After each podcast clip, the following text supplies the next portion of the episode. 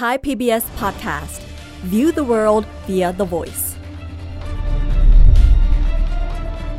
เลือกตั้ง 66 เลือกอนาคตประเทศไทย การเลือกตั้งนี่มันส่งผลต่อประเทศมันสร้างความเปลี่ยนแปลงอยู่แล้ว ปัญหาทุกอย่างที่มันเกิดค่ะ มันก็อาจจะแบบเป็นเรื่องของการเมืองทั้งหมด ถ้าโครงสร้างมันดีทุกอย่างมันดีอะไรอย่างเงี้ยค่ะ อย่างแรกเลยก็ต้องเป็นรัฐสวัสดิการแล้วก็พวกระบบรัฐบาลที่ที่ ที่เราได้เลือกเข้าไปนั่นแหละครับ รัฐบาลควรจะส่งเสริมเรื่องของพื้นที่สาธารณะในต่างจังหวัดด้วย มันน่าจะเริ่มจากการเขาเรียกว่าการกระจายอำนาจการบริหารออกไปให้มัน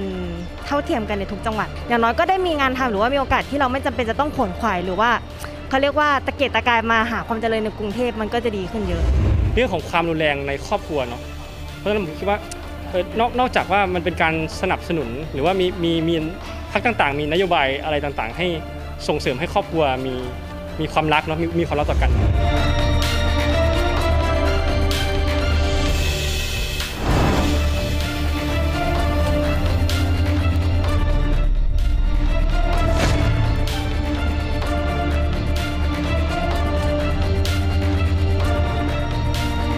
วัสดีครับ สวัสดีค่ะ ต้อนรับเข้าสู่เลือกตั้ง 66 เลือกอนาคตประเทศไทยครับ เวทีสื่อสารแง่มุมการเมืองติดอาวุธไปพร้อมกันครับ เพื่อเข้าสู่การเลือกตั้ง วันนี้อยู่กับผมอุรชัยสอนแก้วและคุณบุษรินทร์ยิ่งเกียรติกุลครับ ค่ะ นับถอยหลังนะคะ เหลืออีกไม่กี่วันแล้วนะคะ ที่เราจะได้เข้าคูหาเลือกตั้งกันวันที่ 14 พฤษภาคม เสียงที่คุณได้ยินไปเมื่อสักครู่ก็เป็นคนรุ่นใหม่เจนซีอาจจะเป็นบุคคลที่อยู่ในสังคมไม่ได้เป็นฐานเสียงคะแนนมากมายนักนะคะครับแต่ก็ถือว่าเป็นคนที่มีความสำคัญเหมือนกันนะคะ คนกลุ่มนี้จะเห็นว่าพวกเขา active มากตั้งแต่ช่วงก่อนการเลือกตั้งแล้ว เพราะว่าคนกลุ่มนี้ผ่านอะไรมาเยอะนะคะ คุณดุรชัย ใช่และในแง่ตลาดการเมืองนะครับพรรคการเมืองเวลาเขามองกลุ่มฐานเสียงกลุ่มคนรุ่นใหม่แบบนี้ มองระยะยาวก็ยังได้ครับ ถ้ายึดกลุ่มใจไว้ได้การจะหล่อเลี้ยงความนิยมชมชอบ สร้างผลงานเพื่อที่จะให้ได้ใจคนกลุ่มนี้แล้วก็เป็นฐานเสียง จนกระทั่งเขาเปลี่ยนเจนเปลี่ยนรุ่นไปอายุมากขึ้นเรื่อยๆ แบบนี้ก็เป็นไปได้เหมือนกัน เพราะฉะนั้นเราเลยได้เห็นช่วงเวลานี้การเลือกตั้งครับ มันยิ่งเข้มข้นกว่าปี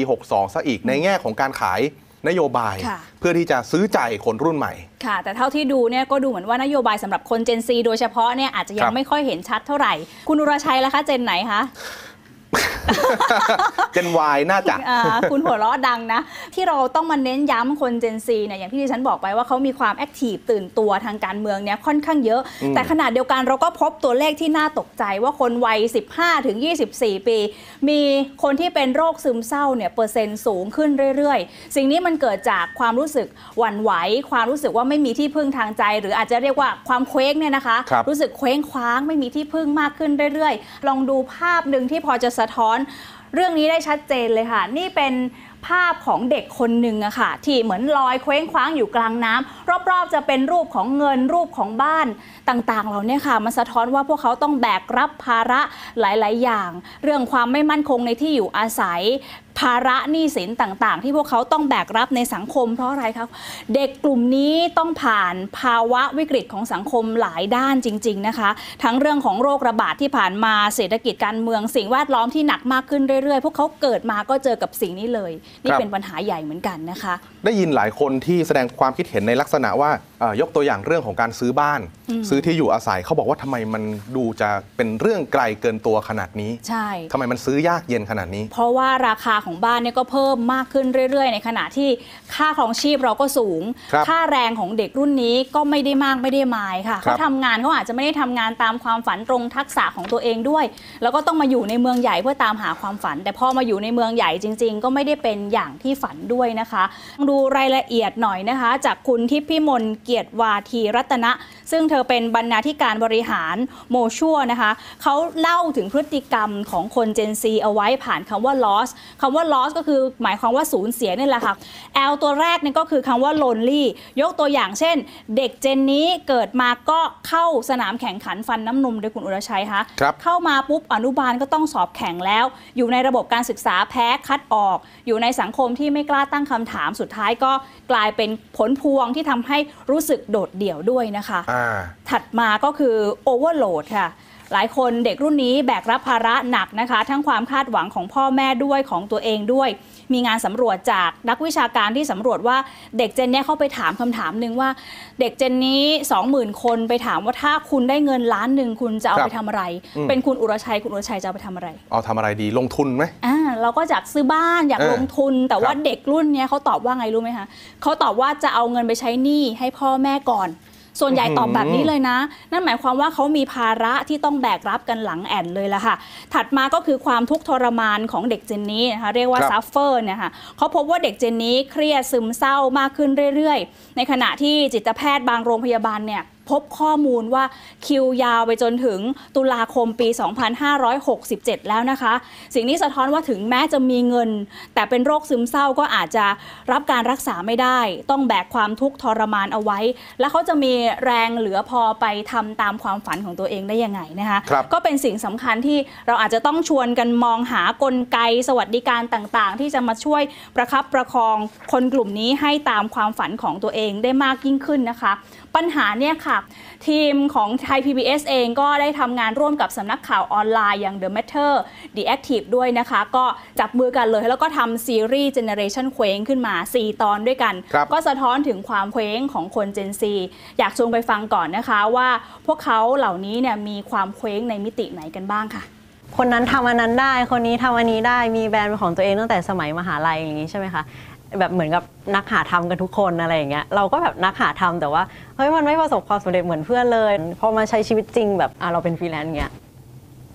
ไหนอะสวัสดิการฝั่งฟรีแลนซ์นะคุณพ่อคุณแม่เราที่ไม่ได้รับราชการอะอยู่ไหนอะอืม ประกันสังคมหรอ กับราชการ แล้วยังไงต่อแล้วเราความมั่นคงอยู่ตรงไหนดีกว่าแบบมันน่าคิดนะมันมันคิดพอมาถึงจุดเนี้ยเพิ่ง มันน่ากลัว มันน่ากลัวในอนาคตว่าแบบหกสิบแล้วเราอยู่ยังไง ถ้าเราไม่ได้สามมีเงินเก็บขนาดนั้นในการอยู่ประเทศไทยอะเมื่อ2ปีที่แล้วช่วงโควิด ตอนนั้นงานโดนแคนเซิลหมดเลยอย่างเงี้ยครับแล้วเราก็รู้สึกว่า เอ้ยทำไมมันมันเป็นแบบนี้อะไรเงี้ยครับแบบว่ามันอาจจะมีแรงกดดันบางอย่างด้วยอาชีพเราแบบเอ้ยเราต้องเลี้ยงตัวเองได้สิวะอะไรเงี้ยครับแต่ณตอนนั้นมันไม่มีโอกาสให้ทำอะไรอย่างนี้เลย งานก็โดนแคนแบบทุกอย่างสถานการณ์บ้านเมืองแม่งแบบโอ้โหมันแย่มากอะไรเงี้ยครับมันมันมันไม่ใช่เรื่องงานสักทีเดียวมันเป็นเรื่อง ความคาดหวังในตัวเองนั่นแหละครับ ผมก็รู้สึกว่าเออเราเราเราชอบนะ เราก็อยากทำอะไรที่เราชอบ แล้วเราก็ไม่ได้หวังเงินอะไรเงี้ยครับเราก็มองว่าเออเงินมันเป็นผลพลอยได้นะอะไรเงี้ยครับแต่สุดท้ายแล้วเราก็ต้องใช้ชีวิต การใช้ชีวิตในเมืองมันมันสะท้อนเราตลอดตลอดเวลาครับว่าแบบทุกอย่างมันต้องหล่อเลี้ยงด้วยเงินนี่เงินเงินเงินแบบ เราอยู่ในสังคมทุนนิยมอะครับแล้วมันก็แบบเราไม่สามารถปฏิเสธเงินได้อะไรเงี้ยครับ คือสมมติตอนนี้ถ้าผมสมมตินะแต่ผมยังไม่ได้คิดนะ สมมติว่าผมรู้สึกว่าเออเราอยู่กรุงเทพและเดี๋ยวเราควรจะมีคอนโดเป็นของตัวเอง ผมคำนวณไม่ถูกเลยว่าต้องเก็บเงินกี่ปีถึงจะพออะอย่างหนึ่งคือคือค่าครองชีพมันมันสูงมากเมื่อเทียบกับเงินเดือนอะไรเงี้ยครับ เป็นไปได้ว่าถ้าสมมติ ถ้าสมมติว่าผมรู้สึกว่าเออทับจบมาปุ๊บจะมีเงินเดือนที่โอเคเลยอะผมอาจจะไม่เครียดเลยนะว่าวันหนึ่งที่จะต้องมีที่อยู่เป็นของตัวเองเพราะว่าก็เงินมันพออะไรเงี้ยเนี่ยค่ะเครียดหลายเรื่องนะคะ ค่าครองครับชีพก็มาก ค่าแรงก็ไม่แพงค่ะ ผมขมวดออกมาเป็น 2 กลุ่มใหญ่ๆ กลุ่มแรกคือโอกาสทางด้านการแข่งขันครับค่ะนี่คือแรงกดดันที่เอ่อ น้องๆเมื่อสักครู่นี้ได้ถ่ายทอดออกมา โอกาสในการแข่งขัน โอกาสในการพัฒนาศักยภาพของตัวเอง หรือว่าแม้แต่ถ้าเขาเชื่อว่าเขามีศักยภาพที่เทียบเท่ากับเพื่อนๆ เขามีโอกาสที่จะประสบความสำเร็จอย่างเท่าเทียมกันหรือไม่ แรงกดดันกลุ่มที่ 2 ก็คือเรื่องของสวัสดิการและความมั่นคงครับผมเอามารวมกัน สวัสดิการเพื่อความมั่นคงของชีวิตที่อยู่อาศัยเพื่อความมั่นคงของบ้านปลายชีวิต ทุกสิ่งทุกอย่างเหล่านี้ล้วนเป็นแรงกดดันที่พวกเขาถ่ายทอดออกมาเมื่อสักครู่นะครับ และพอในช่วงนี้ครับช่วงที่ตลาดการเมืองกำลังคึกคัก เพราะว่าต่างฝ่ายต่างขายนโยบายกัน นโยบายที่คนรุ่นใหม่ชอบ พวกเขาอาจมองไปที่การแก้ปัญหาโครงสร้างครับ ไม่ว่าจะเป็นเรื่องของความมั่นคง ปราบโกง สิทธิพลเมือง สิทธิมนุษยชน เพียงแต่นโยบายเหล่านั้นจะต้องสะท้อนผ่านจุดยืนของพรรคการเมืองด้วยนะครับ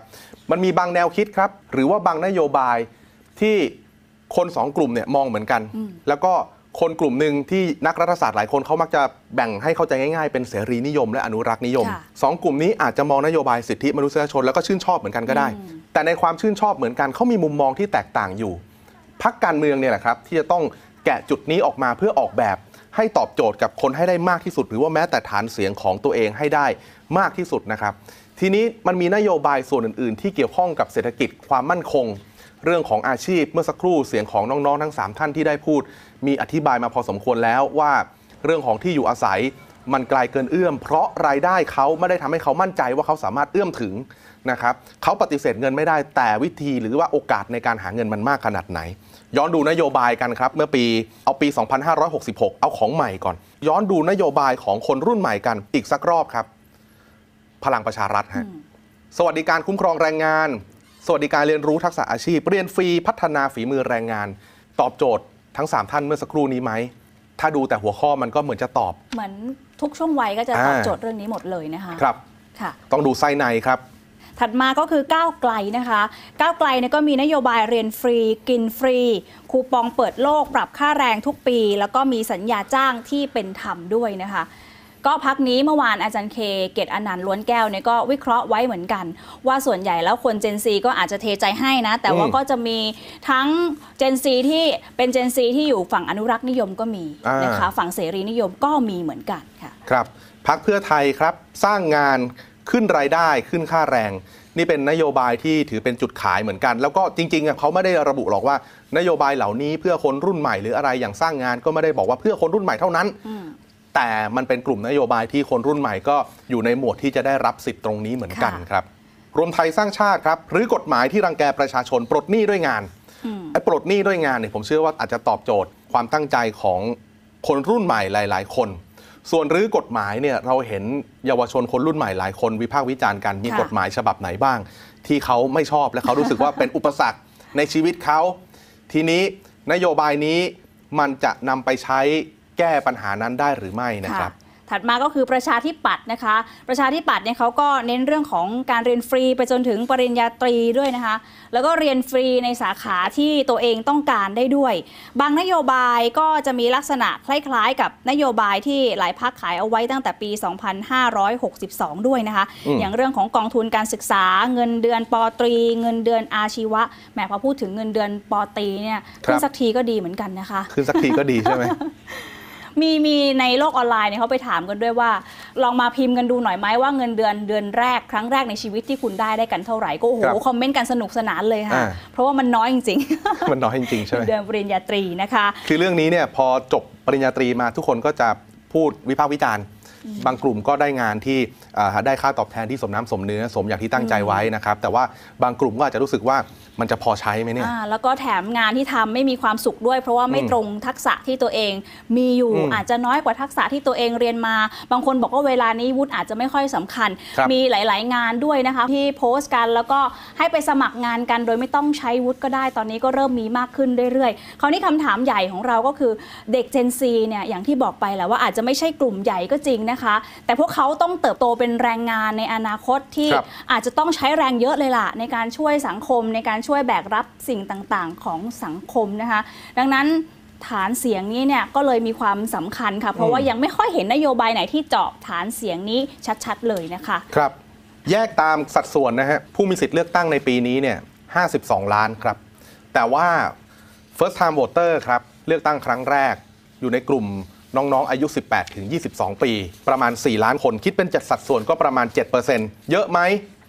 ก็ว่ากันตามคณิตศาสตร์ครับ มันก็ไม่เยอะอืมแต่ถามว่าสำคัญไหมสำคัญครับค่ะ และถ้าเราจะลองแบ่งออกตามเจนต่างๆนะคะก็จะเห็นเลยนะคะว่าตัวเลขของ Gen Z เนี่ยไม่เยอะอย่างที่คุณอุรชัยว่าเนี่ยคือ Gen Z อยู่ที่ 6.6 ล้านคน แต่ว่า Gen X Gen Y เนี่ยค่อนข้างเยอะนะคะประมาณ 15-16 ล้านคน แล้วก็มี Baby Boom ด้วยที่มีเกือบ 12 ล้าน แล้วก็อีกวัยหนึ่งก็คือวัยชัยเล่นนะคะอยู่ที่ 2.5 ล้านคนค่ะ ครับ เป็นกลุ่มอันนี้แยกมาให้เห็นภาพคร่าวๆนะครับทำไมคนที่อยู่ในช่วง Gen Z ทำไมคนรุ่นใหม่ หรือว่าแม้แต่เยาวชนกลุ่มที่ยังไม่มีสิทธิ์เลือกตั้งด้วยซ้ำไป อะไรเป็นปัจจัยที่ทำให้เขาตัดสินใจชอบพักการเมืองใดพักการเมืองหนึ่ง คือคนรุ่นใหม่ในการเลือกตั้งไม่ได้มีสัดส่วนมากที่สุดอันนี้เรื่องจริงครับเป็นข้อเท็จจริง แต่ว่าเป็นกลุ่มคนที่มีส่วนร่วมทางการเมืองในปัจจุบันอย่างเข้มข้น ไม่แพ้กลุ่มไหนเหมือนกัน พวกเขาใช้ช่องทางสื่อสาร ยุคใหม่ ในการสื่อสารแลกเปลี่ยนความคิดเห็นกันตลอดเวลานะครับที่สำคัญจำนวนคนที่มีอายุสูงขึ้นไป ที่ไม่ได้จัดอยู่ในกลุ่มคนรุ่นใหม่แล้ว ก็มีไม่น้อยครับ ที่มีความคิดเห็นสอดคล้องกับกลุ่มคนรุ่นใหม่เหมือนกัน ความคิดเหล่านี้เรายังไม่รู้ครับว่ามันจะส่งผลต่อผลลัพธ์การเลือกตั้งมากแค่ไหน เราทำได้แค่คาดการณ์ครับว่ามันอาจจะเป็นคลื่นลมพายุลูกหนึ่งที่ทำให้ผลลัพธ์การเลือกตั้งครั้งนี้ ไม่ธรรมดา โดยเฉพาะกับพรรคการเมืองที่เขาพยายามชูภาพ สนับสนุนจุดยืนของคนรุ่นใหม่พรรคการเมืองที่มีฐานเสียง หรือว่ามี มีตลาดทางการเมืองอยู่ในกลุ่มคนรุ่นใหม่นะครับค่ะผมกำลังพูดถึงพรรค ก้าวไกล ค่ะ อย่างล่าสุดพักก้าวไกลเองก็เปิดตัวนโยบายชุดรถแมพเปลี่ยนประเทศนะครัคะ บที่เขาที่คุณพิธาก็ถือหนังสือออกมาอ่านะคะบอกว่าก้าวไกลจะทำให้ได้ภายใน 100 วัน 1 ปี 1 สมัยก็คือ 4 ปี แล้วก็ตั้งคำถามว่าประชาชนจะได้อะไรจากเล่มนี้บ้างด้วยนะคะ แล้วเขาก็มาอธิบายเลยว่าเขาจะทำอะไรค่ะประมาณนี้ ด้านหนึ่งมันคือการ PR ทางการเมืองขายนโยบายครับ แต่อีกด้านหนึ่งนี่ก็เป็นความท้าทายของพรรคก้าวไกลเหมือนกันเพราะการที่เขาออกมาประกาศแบบนี้มันเท่ากับนี่คือคำมั่นสัญญาที่เขาให้ไว้กับประชาชนและฐานเสียงของเขา ซึ่งฐานเสียงของเขาเป็นกลุ่มที่ติดตามข่าวสารผ่านทางช่องทางสื่อออนไลน์ด้วย และทั้งหมดที่คุณพิธาอธิบายไปมันเป็นดิจิทัลฟุตปรินต์เมื่อเขาพูดออกมาแล้ว คนกลุ่มนี้จะติดตามว่าได้ทำหรือไม่ นี่คือความท้าทายนะครับค่ะมันมีนโยบายชุดนี้เนี่ยที่สื่อสารออกมาหลายนโยบายครับ มีเกี่ยวกับปฏิรูประบบราชการ กองทัพ ความเหลื่อมล้ำนะครับหรือว่าแม้แต่การกระจายอำนาจ ซึ่งมันไม่ใช่ของใหม่เลยครับพรรคเก้าวไกลเขาก็ชูประเด็นเหล่านี้มาตลอดอืมส่วนหนึ่งที่ผลโพลอาจจะเห็นชัดว่าทำไมคนเจนนี้เนี่ยเอ็นเอียงไปทางก้าวไกลเนี่ยนะคะเขาอาจจะเห็นค่ะว่าที่ผ่านมาหลาย ๆ ปัญหาของคนเจนซีของคนเจนเขาเอง ไม่ได้รับการแก้ไขนะคะ แล้วถ้าพูดถึงว่าคนเจนซีเวลานี้เรามีปัญหาอะไรบ้าง มันมีหลายเรื่องค่ะคุณอุรชัย แต่ครับว่าที่ชัดเจนเนี่ยก็จะเป็นเรื่องที่อยู่อาศัยล่ะ แล้วก็เรื่องของแรงงานที่เข้ามาทำงานในกรุงเทพมหานครด้วยนะคะอ่าก็เป็น 2 เรื่องสำคัญเลยค่ะอาจจะเคยได้ยินว่าเราเข้ามาตามหาความฝันในกรุงเทพ แต่พอ มาจริงๆเนี่ยปรากฏว่ามันไม่ใช่อย่างที่เราคิดเลยอะค่ะ มันมีหครับลาย ๆ อย่างที่ต้องมาเจอกันนะคะ เรื่องนี้ค่ะ นักเศรษฐศาสตร์ก็ได้เคยวิเคราะห์เอาไว้ด้วยเนี่ยนะคะว่า ถ้าเราจะพัฒนาสังคมให้ได้ไกลมากขึ้นเนี่ยสิ่งสำคัญคือต้องมา upskill reskill คนทุก gen ละจริง ๆ แล้วครับแต่ว่า gen ที่จะ upskill reskill ได้เร็วมากที่สุดเนี่ยก็คือคน Gen Z เพราะคนกลุ่มนี้เนี่ยเข้าใกล้กลุ่มเทคโนโลยีต่าง ๆ ได้เร็วมากกว่านะคะ ถ้าจะปรับมุมมองกันเนี่ยก็ควรที่จะพัฒนาคน gen นี้ให้ได้เร็วมากที่สุดด้วยเพื่อให้ประเทศไปข้างหน้าต่อได้ค่ะ เรากำลังจะขยับคนไปข้างหน้าอืมเราพูดถึง up skill re skill Gen Z คือ Gen ที่สามารถจะ up skill re skill ได้ง่ายที่สุด เพราะว่าความรู้ของเขามันต่อกับโลกใบใกล้กว่าอย่างถ้าเป็นผมที่อายุมากแล้วเนี่ยความรู้ที่ผมเรียนกับสิ่งที่เกิดในโลกมันมีช่องห่างเยอะ เพราะฉะนั้นเวลาเรา up skill re skill เพื่อจะพาประเทศไปข้างหน้าเนี่ยต้อง up skill จากคนที่ใกล้กับโลกมากที่สุดนั่นคือ Gen Z ก่อนครับ ที่น่ากลัวที่สุดครับคือทักษะ เมื่อก่อนเนี่ยเรามีทักษะบางอย่างเราจะสามารถใช้มันไปได้ประมาณ 10 ปี ตอนนี้ทราบไหมครับว่าทักษะเจ๋งๆ ทั้งหลายเนี่ยช่วงชีวิตของเขามีไม่ถึง 5 ปี นั่นหมายความว่าอะไรก็ตามที่น้องเขาเรียนมาหรือฝึกมาตอนที่เข้าไปเรียนเนี่ยจบออกมาใช้ไม่ได้นะครับ เรื่องพวกนี้จึงเป็นเรื่องใหญ่ แล้วบอกเลยว่าเป็นเรื่องที่คนตัวเล็ก ๆ แก้ปัญหาไม่ได้ มันเป็นกลไกที่ต้องใช้การเมืองเท่านั้น ถึงจะจัดการกับภาพใหญ่ตรงนี้ได้ และถึงจะทำให้คนตัวเล็กคนที่เป็นจะเป็นเจนซ่าเจนซีก็ตามเนี่ยเขาจะสามารถถือกล่องความฝันของเขาไว้ในเมืองใหญ่ แล้วประคองไว้ไม่ให้มันมันตกระหว่างทาง เนี่ยค่ะ คุณอุรชัยแม้ว่าเราจะบอกว่าเราต้อง upskill reskill แต่ถึงยังไง upskill reskill ก็มีปัญหาในตัวมันเองด้วยเหมือนกัน ตรงเนี้ยค่ะ คือส่วนหนึ่งของที่อยู่อาศัยที่คน Gen Z เนี่ยพาไปดูนะคะ คือน้องผู้หญิงคนนี้เนี่ยเขาเลือกอยู่ในคอนโดที่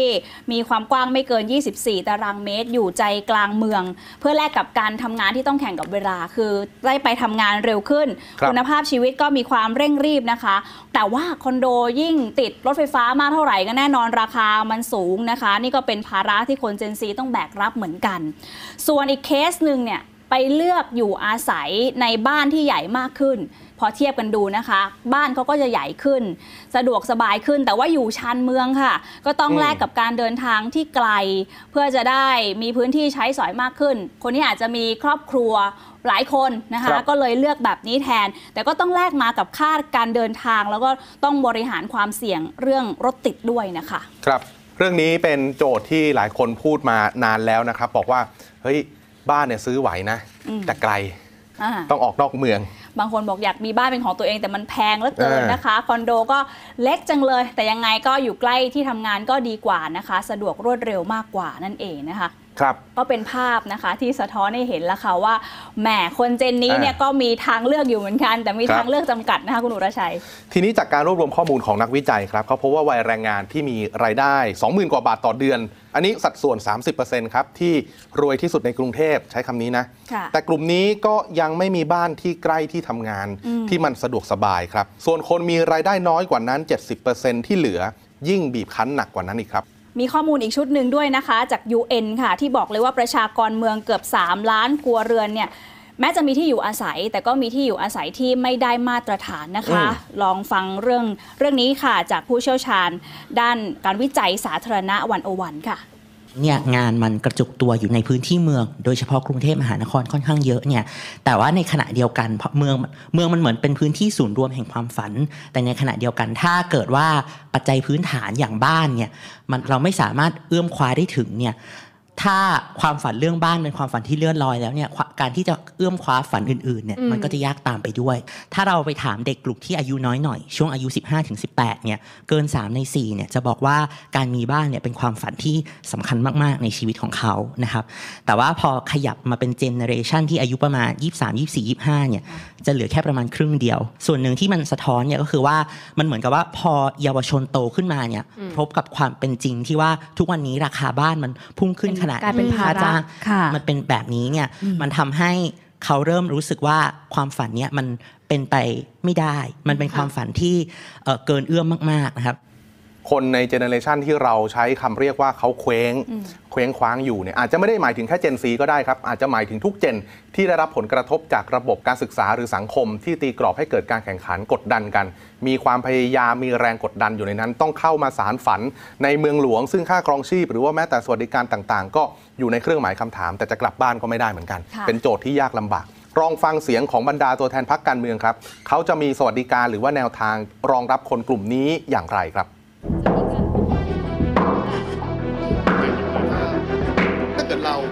ก้ปัญหาที่ทำให้เอ่อคนรุ่นใหม่หรือ first jobber เนี่ยมีความเชื่อมั่นในอนาคตข้างหน้า มองเข้าไปแล้วเจอแต่โอกาส แล้วพอมองข้างหลังก็เจอสวัสดิการที่ทำให้เรามั่นใจว่าถ้าล้มไปแล้วเราลุกขึ้นใหม่ได้เนี่ยผมคิดว่ามันตอบโจทย์ได้ทุก ๆ โจทย์ ผมชอบข้อมูลของอาจารย์วรดรมากที่บอกว่า แต่เดิมเนี่ยตอนอยู่ในนักศึกษาเนี่ยความฝันเรื่องบ้านเนี่ยสามในสี่เนี่ยค่ะแต่พอ ความฝันเรื่องบ้านพออยู่ตอนสัก ห่าง first ออกไป jobber เรื่อย เหลือแค่หนึ่งในสองนะอืห้ามสิบเปอร์เซ็นต์มันไม่ใช่ว่าเขาไม่ฝันหรอกครับ เพียงแต่ว่าเขาไม่กล้าฝันแล้ว บริโภคของประชาชนไม่ได้อยู่ที่นักเศรษฐศาสตร์จะรู้ว่าไม่ได้อยู่ที่ เรียกว่าเงินที่อยู่ในกระเป๋าตอนนี้ แต่ตัดสินใจจาก future income นะถ้าคุณเชื่อว่า future income หรือรายได้ในอนาคตคุณหาได้ง่ายเนาะ หรือมีโอกาสเต็มไปหมดรออยู่ข้างหน้า คุณจะกล้าบริโภค และถ้าเกิดรัฐบาลขับเคลื่อนนโยบาย affordable housing หรือว่าการบังคับกฎระเบียบต่างๆ ที่ทำให้นักพัฒนาอสังหา สร้างบ้านที่อยู่อาศัยในราคาที่ไม่แพงเกินไปที่เข้าถึงได้เช่น 2 ล้านบาทเป็นต้น ควบคู่กันไปด้วย มันจะทำให้เขากล้าที่จะฝันมากขึ้นเรื่องบ้านก็จะคลี่คลายไปด้วยถูกไหมครับ ส่วนเรื่องของอีกเรื่องหนึ่งแรงงานแรงงานเรื่องของการอพยพเข้ามาทำงานเรื่องในเมือองพยพแรงงานแก้ได้ด้วย การกระจายอำนาจ safety net ค่ะ คือหมายถึงจะทำอย่างไรให้เขารู้สึกว่าถ้าเขาจะต้องล้ม เขามีพื้นที่ในการที่จะรองรับ เขาสามารถที่จะไปทำตามความฝันของตัวเองได้โดยที่ไม่ต้องมีความกังวล ไม่ว่าจะเป็นตั้งแต่เรื่องบ้านใช่ไหมคะ เรื่องของสุขภาพ หรือกระทั่งเด็ก Gen Z ที่เดียได้มีโอกาสคุยหลาย ๆ คน วันนี้เขามองไกลไปจนถึงว่าถ้าในอนาคต เมื่อเขาถึงวัยเกษียณ 60 65 ไปแล้ว ด้วยเม็ดเงินรายได้ที่เขาจะสามารถหาได้อะมันเพียงพอต่อการรองรับชีวิตของเขาอะในอนาคตในเวลาที่เขาต้องแก่ชราหรือเปล่า อันที่สองอย่างที่ได้ย้ำเน้นก็คือการเติมโอกาส เพราะต้องยอมรับว่าวันนี้สังคมมันมีความเหลื่อมล้ำแต่เด็กคิดว่าหน้าที่ของรัฐที่สำคัญมากๆ นั่นคือการที่เราจะเติมโอกาสที่เท่าเทียมอะค่ะอันที่สามค่ะสุดท้ายเดี๋ยวว่ามันเป็นสิ่งที่สำคัญแล้วก็ต้องขอบคุณทางอาจารย์ที่ได้พูดก็คือว่าการสร้างพื้นที่ที่ปลอดภัยที่โอบรับสำหรับทุกๆ คน อยากจะเน้นในเรื่องของสุขภาพจิตนะคะ เรื่องของมูเตลู สุขภาพจิตเนี่ยเป็นปัญหาที่ถ้าเราดูจากตัวเลขสถิตินะคะ เพิ่มขึ้นสูงและเร็วมากในช่วงโควิด การที่จะไปไหว้มูเตลูเนี่ยไปหาหมอดูเนี่ยไปได้เลยนะคะ บางทีจองคิวเนี่ยไม่กี่ชั่วโมงหรือวันสองวัน แต่การจะหาคิวของจิตแพทย์เนี่ยบางทีใช้เวลา 6 เดือน เข้าใจว่าเมื่อกี้ก็มีท่านอ่านักวิชาการพูดในเวทีไปด้วย มันเป็นปัญหาที่ใหญ่มาก แต่ว่าตัวโครงสร้างงบประมาณนะคะ ถ้าเราไปดูของกรมสุขภาพจิตที่อยู่ภายใต้ของกระทรวงสาธารณสุขเนี่ยไม่ได้เพิ่มขึ้นนะคะ เนื่องจากว่าแม้จะมีคนที่มีปัญหาสุขภาพจิตเพิ่มขึ้น แต่ว่างบประมาณเท่าเดิม เคยมีโอกาสได้คุยกับท่านอธิบดีกรมสุขภาพจิตนะคะบอกว่าก็งบเซตมาแบบนี้แล้ว รัฐบาลไม่ได้เห็นว่าต้องมีการเปลี่ยนแปลงนะคะ ความจริงถ้าเกิดมีความเร่งด่วนจำเป็น แล้วก็เห็นว่า มีผู้ที่มีปัญหาสุขภาพจิตเพิ่มขึ้นยิ่งในช่วงโควิดเนี่ยต้องมีการพิจารณาในเรื่องของงบตรงนี้ด้วย เราต้องสร้างแต้มต่อให้กับคนเจนซีเราต้องสร้างแต้มต่อให้กับพี่ๆน้องๆที่ทำสตาร์ทอัพหรือทำ SME นะครับที่ที่มาบอกว่าคนกลุ่มนี้เนี่ยเพราะว่าคนกลุ่มนี้เนี่ยมีอยู่จำนวนมากนะครับ แล้วผมคิดว่าถ้ารัฐ มีกลไกที่สร้างแต้มต่อให้เขา เริ่มต้นจากการสร้างแต้มต่อของการภาครัฐเราเองเนี่ยว่าการจ้างงานเนี่ยต้องจ้างงานไม่ต่ำกว่า 50%นะครับของของงบประมาณในแต่ละปีนะครับ ผมคิดว่าเรื่องนี้เนี่ยก็เป็นเรื่องที่สำคัญเร่งด่วน